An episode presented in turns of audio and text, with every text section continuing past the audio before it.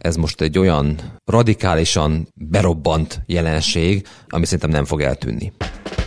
Üdvözlöm, ez itt a Concord Podcast. Egy műsor, ahol a Concord munkatársai minden héten alaposan megmondják véleményüket pénzről, gazdaságról, politikáról és mindarról, amit egy Concordos nem hagyhat szó nélkül. Cancel culture azért elmondható, hogy néha óriási és hatalmas túlzásokba esik szerte a világon. Tartson velünk! A cancel culture az eltörlés kultúra, a kiközösítés modern formája, amikor valakit kiszorítanak a társadalmi vagy szakmai körökből, legyen szó akár online, akár közösségi médiáról, akár személyesen, mert szerintük bántó vagy vállalhatatlan dolgot mondott. Túl a globális kulturális tereken a törlés vagy lehetetlenné tevés szokása az elmúlt években a befektetések világában is megjelent, elég csak a környezetszennyező vállalatok nehézségére gondolnunk, amikor azok befektetőket vagy finanszírozást keresnek. Az elmúlt hetekben kirobbanó orosz-ukrán háború következményeként a vállalati szférában is szinteket ugrott a cancel culture. A mai adásban erről Móró Tamással és Jónap Rihárdal beszélgetünk, én Vidovszki Áron vagyok. Szevasz Tomi! Szia Ricsi! Sziasztok! Sziasztok! Először is, Ricsi, szerintem tisztázzuk, hogy mi is pontosan a cancel culture, vagy az eltörlés kultúra. A cancel culture alapvetően egy olyan modern kiközösítési technika, amikor valaki tesz egy rossz kijelentést, általában a közösségi médiában, sajtóban, tehát valahol egy online felületen vagy a médiában, és gyakorlatilag erre érkeznek olyan válaszok, illetve olyan tömeges jelenség, hogy magát nem a véleményt kívánják eltörölni a cancel culture-ben résztvevők, hanem magát a kijelentést tevőt. Tehát tulajdonképpen így törölnek valakit, általában ez az elmúlt időszakban rasszizmushoz, bántalmazáshoz, és még sok más mindenhez kapcsolódott a világban.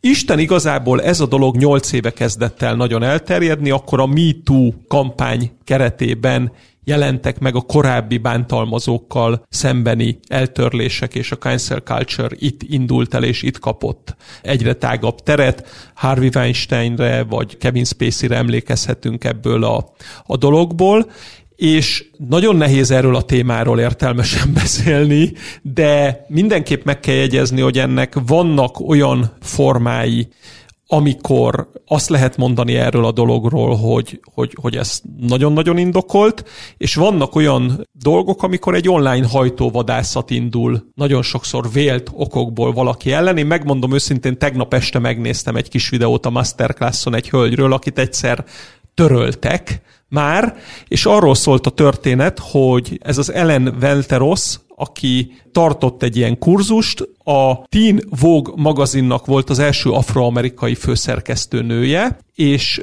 az afro hajviseletekről készítettek egy címlapfotót, ahol ez nagyon szépen befont hajak voltak.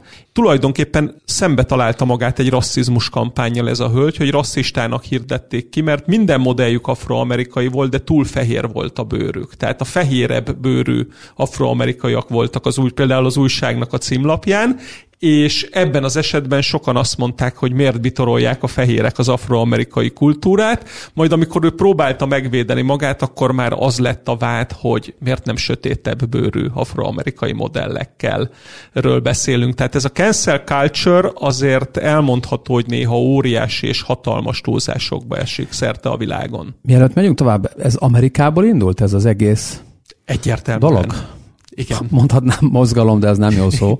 Egyértelműen igen. Igen, és ez mostanában gyakorlatilag globális. Tehát igazából az online térben elképesztő kampányok alakulnak ki emberek, szervezetek, cégek ellen. Ugye nehéz objektíven megítélni, hogy mi az, ami indokolt, és mi az, ami nem. Itt szerintem rendkívül szubjektív a, a megítélése ennek. Nyilvánvalóan van olyan, ami egy általános emberi erkölcsi értékítélet szerint indokolható, de azért a határvonalat nehéz meghúzni, és majd szerintem itt a vállalati szektornál meg különösen érdekes kérdés, hogy csak tényleg egy példát mondok egy bevezetőként, hogy mondjuk egy évvel ezelőtt az olajcégek voltak a világ bűnözői, akik gyakorlatilag szemét módon szennyezik a környezetet, és képtelenek megújulni, és most ott tartunk, hogy Elon Musk könyörög azért, hogy termeljünk több olajat és gázt. Tehát, hogy nagyon óvatosan kell ezzel bánni, csak ezt akarom mondani, mert lehet, hogy ezek azért visszaütnek egyszer. És néha én azt veszem észre ebben a cancel culture-ben, hogy először van a pellengér reálítás, tehát hogy ez nagyon gyakran a világban, ahogy Tomi is említette az olajcégeknél,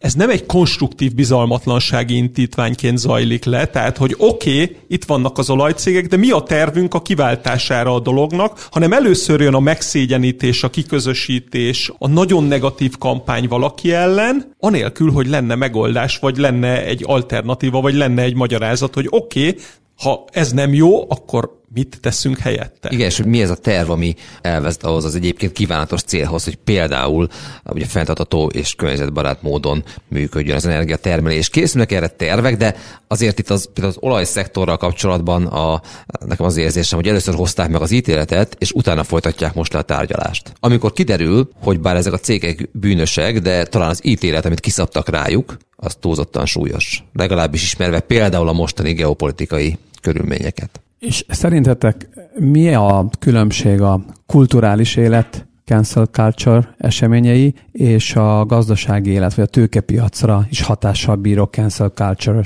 jelenségek között? Szerintem a legfontosabb az az, hogy a, a kulturális életben igazából egy online közösség véleménye, tömeghatás alapján alakul ki ez a cancel culture, tehát gyakorlatilag egyre nagyobbra hízik egy olyan online vélemény közönség vagy közeg, aki végül is kikényszeríti adott esetben valakinek a bolykottálását. De a tőkepiacokon nem csak ezt látjuk, tehát nem csak a, az online közösség tud valakivel szemben egy negatív véleményt megfogalmazni, formálni, hanem jogi aktusok is születnek, és talán a legfrissebb példa ezzel kapcsolatban az amerikai kormány által meghozott lépés, amely alapján az orosz központi bank szankcionálva lett, és nem fér hozzá a devizatartalékokhoz. Ugye ez egy jogi aktus, tehát itt nem arról van szó, hogy van egy online közösség, aki, aki valamennyire ugye, degradálja, kiközösíti azt a bizonyos szereplőt, hanem itt egy jogi lépéssel, egy tolvonással gyakorlatilag megszüntették ezt a hozzáférést. Ez egy sokkal súlyosabb, markánsabb, keményebb lépés. Tehát azt gondolom, hogy a tőkepiacon ami más a, ugye a kulturális hátterű cancel culture képest, az az, hogy itt igenis a jogszabályokat, a törvényhozást, az egyéb hatóságokat mögé tudják tenni ezeknek a, ezeknek a szándékoknak, lépéseknek.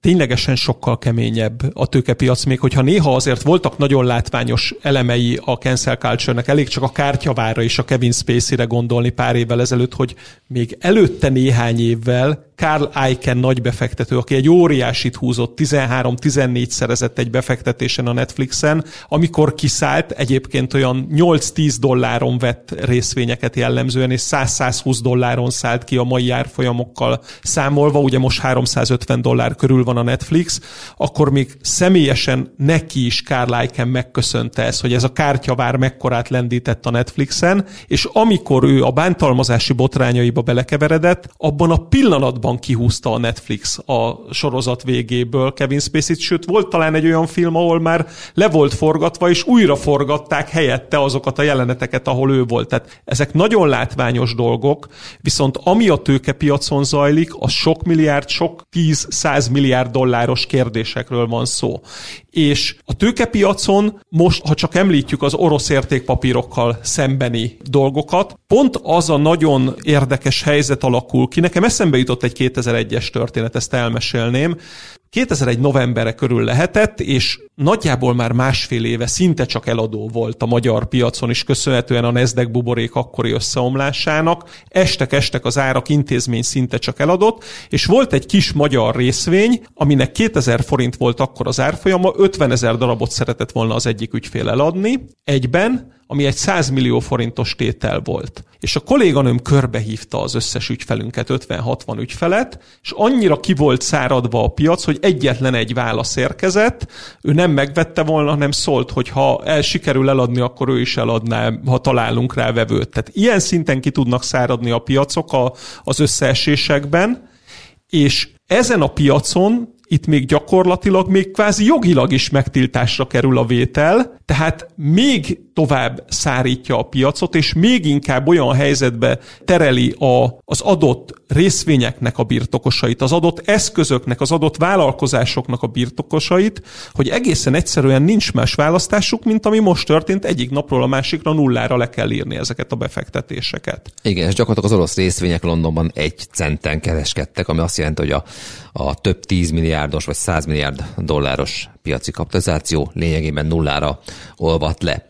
Nem lehet kizárni, hogy bizonyos súlyos geopolitikai konfliktusokban ez más országok tekintetében is előfordul. Ugye Amerika, mint a világ csendőre azért látszik, hogy nagyon markánsan lépett, egyébként szintet lépett ebben a tekintetben. Ugye mindenkinek a következő konfliktus jutna eszébe, ami nem más, mint a Kína-Tajvan reláció. Ugye jó esély gondolja azt az ember, hogy ha Kína csúnya szóval rámozdulna Tajvanra, akkor az amerikai politika részéről egy hasonló lépés jönne. Tehát az Amerikában forgó kínai részvényeknek a, az értékeltségét, a jogi struktúrának a létét, kereskedhetőségét, szankcionálását, a fantázia atyát tud szabadulni, hogy azért ezek a részvények jelentős értékvesztést szenvedhetnének el. Nem véletlen szerintem, hogy a kínai cégek gőzerővel próbálnak menekülni Hongkongba, tehát a hongkongi tőzsdén szeretnének inkább jelen lenni, ott tőkét gyűjteni. Tehát az amerikai jelenlétet szeretnék lecsökkenteni, és inkább mennek vissza valamilyen Kína kapcsolt piacra. És tulajdonképpen az elmúlt időszakban látott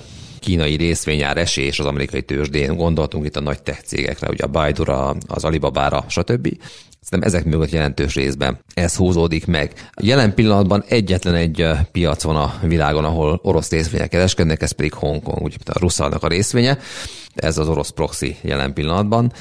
Nyilván a Kína, a baráti Oroszország papírját nem fogja cancel culture alávetni, de összességében szerintem ez egy óriási kockázat. Tehát én azt gondolom, hogy itt a, a Rubikont átléptük, nem tartom kizártnak, sőt elképzelhetően tartom, hogy nem enyhe, de mondjuk súlyos konfliktusok esetén az amerikai politika megint ehhez a lépéshez forduljon. És ez szerintem alapvetően egy átértékelésre fogja kényszeríteni a befektetőket az elkövetkező időszakban. Nekem már a 2020-as évnek a harmadik negyedéve körül, a negyedik negyedévének elején is nagyon-nagyon súlyos volt az a helyzet, ahogy az olajcégeket akkor adták, és tényleg olyan ikonikus pillanatok álltak elő, hogy mindeközben a Tesla szárnyalásával Elon Musk magánvagyona már többet ért, mint az ExxonMobil teljes értéke, ami még tíz évvel azelőtt a világ legértékesebb vállalata volt, tehát tulajdonképpen ide jutott az árarányoknak az eltorzítása lehet azóta lezajlott folyamatokat így korrigálódva nevezni.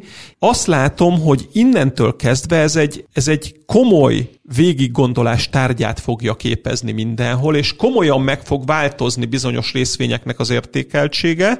Tehát ahol lesz egy mondjuk 25%-os kockázata a törölhetőségnek a következő három évben ott nagyon komoly diszkont lesz, de folyamatosan vizsgálni fogják a befektetők azt, hogy hol van olyan dolog, ahol esetleg van egy fekete pont az adott vállalat neve mögött, és egy adott kampányban, egy adott helyzetben gyakorlatilag az a, vállalatnak a részvényei törölhetővé válnak. Vagy nem csak a részvényei, hanem jöhet egy olyan dolog, hogy bolykottálni fogják mondjuk a termékeket vagy a szolgáltatásokat világszerte nagyon-nagyon sokan. Érdemes megnézni az elmúlt pár napnak a történését a Shell esetében, ez egy globális óriás olajipari vállalat, és Hát kiderült az, ami egyébként nem volt titok, hogy a Shell azért veszi az orosz olajat, ezt egyébként óriási diszkonttal lehet most megvásárolni, jogilag abszolút nem tiltott, de fontos, hogy ez nem az a fajta tiltás, amikor az orosz központi bankot betiltották, vagy mondjuk a, az orosz bankokat lekapcsolták a, a SWIFT-ről, hanem a mai napig teljesen legálisan lehet vásárolni orosz olajat. A Shell ezt megtette, és főként azért, mert egyébként viszonylag hiány van az európai olajpiacon,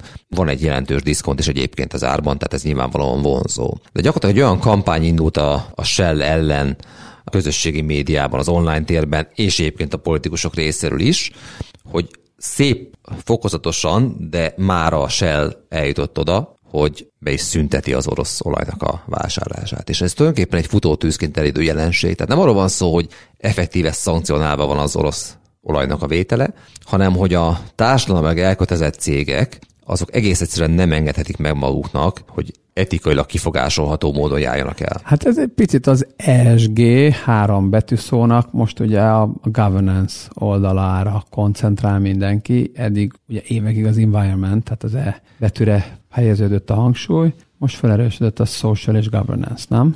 Abszolút, tehát ez egy, ez egy jelenség, mert minél nagyobb ez az így kialakuló társadalomnak érzékenyen és korrektül eljáró tömeg, annál nehezebb ebből kimaradni. Tehát a holdautok, az, azok a szereplők, akik továbbra is veszik mondjuk a példa alapján az orosz olajat, egyre nehezebb helyzetben vannak. Valószínűleg egyébként a, a nyugati világban én azt mondanám, hogy 98%-ban meg fog szűnni az orosz olajnak a beszerzése. Ugye elvileg Joe Biden ezt be is tiltja az amerikai vevők számára, de Európa még vehet. Maradnak a kevésbé, szociálisan kevésbé érzékeny ázsiai vevők, ugye ott vannak azért ilyen rejtélyes közvetítők is, akiken keresztül ezt viszonylag jól el lehet kenni. Tehát összességében szerintem meg fog maradni az orosz olaj a világpiacon, de, de biztos, hogy ezek a folyamatok, ezek, ezek legalábbis a nyugati világban erősödnek. Azt gondolom, hogy ez egy, ez egy, ez egy abszolút egy trend, tehát látszik, hogy milyen, milyen keményen ki lehet kényszeríteni ezeket a lépéseket cégekből, és tulajdonképpen azt mondom, hogy a kapitalista gondolkodást, ami a profit maximalizásról szól, az teljes mértékben kezdi legyűrni ez a fajta cancel culture. De akkor ez probléma lehet a tőkebevonásoknál is, illetve annál, hogy melyik piacon jelennek meg különböző cégek, illetve hogy egyáltalán csináljanak IPO-t, ne csináljanak, hova vezessék be. Amerika, melyik országban vagy jelen Melyik például, országban akarsz mi... jelen lenni, mire koncentrálsz, mi a főpiacod, tőkepiacon, hol szeretné pénzt szerezni, eddig mindenki Amerikába szeretett volna, most lehet, hogy Ázsiába, tehát teljes átrendezőzés lehet. Szerintem azok a cégek, amelyek, amelyek ilyen szempontból rázósabb területen működnek, mondjuk a kínai váltokra gondolva, azok igen, azok át fogják gondolni, hogy akarunk az amerikai tőkepiacra. És még számos más probléma is van ezzel kapcsolatban, meg egyéb szabályozás, de, de igen, ez egy, ez, egy, ez egy kérdés. De olyat is hallottunk egyébként, hogy van olyan, mint a régióban tevékenykedő bank, akinek a részvényét azért szórták a befektetők az elmúlt napokban, mert hogy ő továbbra is fenntartja az orosz banki operációt, és ez vállalhatatlan, elfogadhatatlan. Tehát azért így a, egy, egy adott értékpapír árazásával kapcsolatban ennek igenis lesz egy jelentősége, és ugye nagyon sok fajta szempontból meg lehet ezt világítani. Az biztos, hogy ez most egy olyan radikálisan berobbant jelenség, ami szerintem nem fog eltűnni. Azt a nagyon nagy veszélyét látom ennek, hogy ezt természetesen érzékelni fogja nagyon sok vállalat a világban, és lehet, hogy folytatni fogják ugyanazokat a tevékenységeket, vagy közvetítő lesz, vagy egyéb, de csodálatos arculat lesz hozzáépítve, és a csodálatos arculat mögött fognak folytatódni ugyanezek a dolgok. Minden esetre azért ez egy nagyon érdemi és új kockázatként kell, hogy beépüljön minden befektetőnek a gondolkodásába, és valahol ez azért nagyon érdekes, most túl mutatva a, a jelenlegi orosz-ukrán helyzeten, hogy, hogy gyakorlatilag egy olyan világban kezdünk élni, ahol egy szerencsétlen mondat, egy szerencsétlen aktus, egy szerencsétlenül értelmezett, amúgy jó szándékú cselekedet simán vezethet olyan futótűzként terjedő jelenséghez, hogy gyakorlatilag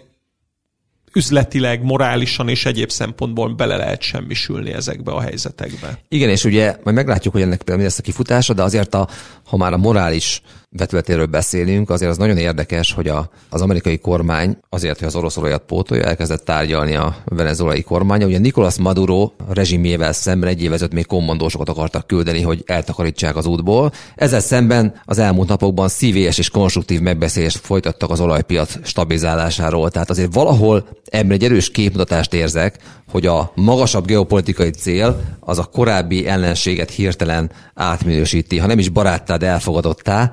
Én azért azt gondolom, hogy itt egy, egy elég erős kettős mércét látok, miközben egyébként ott ülünk a morális magaslatom. Pont Gellértel beszéltük át az olajos podcastban ugyanezt, hogy Amerikával szemben az olajpiacon mindig olyan országok állnak, akik valamilyen politikai szempontból leginkább vállalhatatlanok, és mindig kettős mércét, folyamatos kettős mércében vannak, mert hol az oroszokkal üzletelnek azért, mert épp az irániakat büntetik, hol most éppen a venezuelaiakkal próbálnak üzletelni, mert az oroszokat büntetik, tehát ez az egész olajpiac, meg energiapiac amerikai szempontból nézve, vagy, vagy, vagy az ő szerepüket nézve, ez maga a, a megtestesült szemforgatás. Igen, nincsenek objektív igazságok, vagy azt mondom, hogy relatív pozíciók vannak, tehát hogy a kisebbik rosszat próbálják választani, vagy ami kevésbé feltűnő. Most az oroszok egyébként jogosan a rossz fiúk ebben az összefüggésben, Venezuela igazából kevésbé zavar bárkit is, ergo lehet hozzájuk nyúlni, de azért itt érdemes azt mindenképpen így kiemelni, hogy azért itt nincs egy abszolút értékrend, amit hát, követne ja, valaki. Igen, igen, tehát akkor ha, te, ha csak a második legrosszabb fiú vagy a csapatba, akkor mindig tudsz üzletelni az amerikaiakkal, van. és van olajad. Így van.